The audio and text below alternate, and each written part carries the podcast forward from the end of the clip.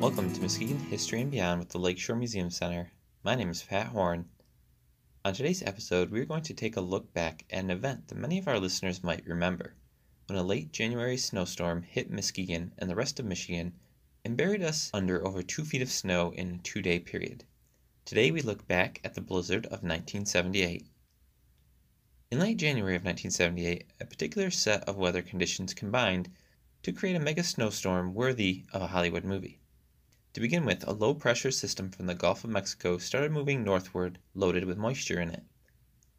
On top of this, another low pressure system from Canada was moving southward, bringing more moisture and freezing temperatures. These two systems met in the Midwest and started to move eastward towards Michigan. This condition, when two systems join together, is called a weather bomb, and for good reason.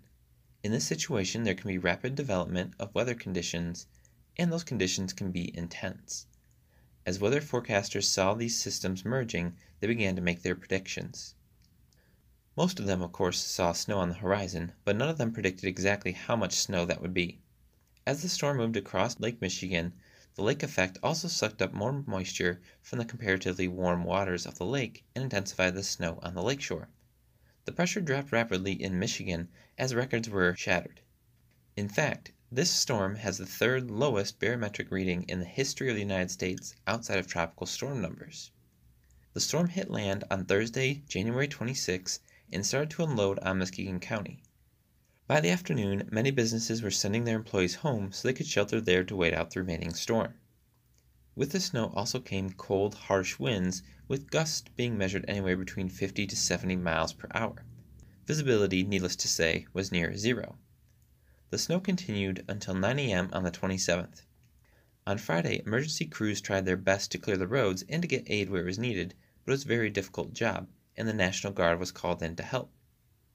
By Saturday the 28th at 10 a.m., Muskegon County Airport had registered 27.6 inches of snow left behind by the storm. All sporting events were canceled, schools would end up closing, some for more than a week, and most businesses would stay closed until that Monday. Those that did open had trouble with their employees getting into work and their customers as well. For those who had to venture out, snowshoes, skis, sleds, and snowmobiles became preferred transportation. Several businesses, including Meijer Thrifty Acres, had the roofs collapse due to the of the snow piled on top. The highway had been shut down on the 26th in deteriorating conditions, leaving over 100,000 vehicles abandoned statewide. Plow truck drivers worked 16 hour shifts, stopping only to sleep in the attempt to clear the roads. Eventually, one lane each way was cleared for vehicles to drive from Muskegon to Grand Rapids, but the road from Holland to Grand Haven, as the paper said, was non existent. The Chronicle tried to keep its subscribers informed, and several reporters slept in the office and wrote about the developing conditions. However, distributing the paper was nearly impossible until Saturday afternoon. The Friday before the 27th was the first time in the Chronicle's 127 year history that the paper wasn't delivered due to weather conditions. To make up for, a special Chronicle Blizzard edition, which also contained Friday's news, was given out on Saturday. The National Weather Service would say of the storm, quote, the most extensive and very nearly the most severe blizzard in Michigan history raged throughout Thursday, January 26, 1978, and into part of Friday, January 27th about 20 people died as a direct or indirect result of the storm, most due to heart attacks or traffic accidents. At least one person died of exposure in a stranded automobile. Many were hospitalized for exposure, mostly from homes that lost power and heat.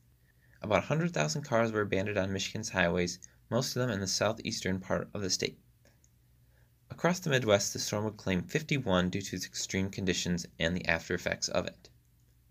The blizzard of 78 still lives on in the memory of many residents and is often used as a measuring stick for other storms that come across the lake, though none has really managed to surpass it. Thank you for listening to Muskegon History Beyond, and make sure you bundle up. You never know when Michigan is going to unleash another monster blizzard.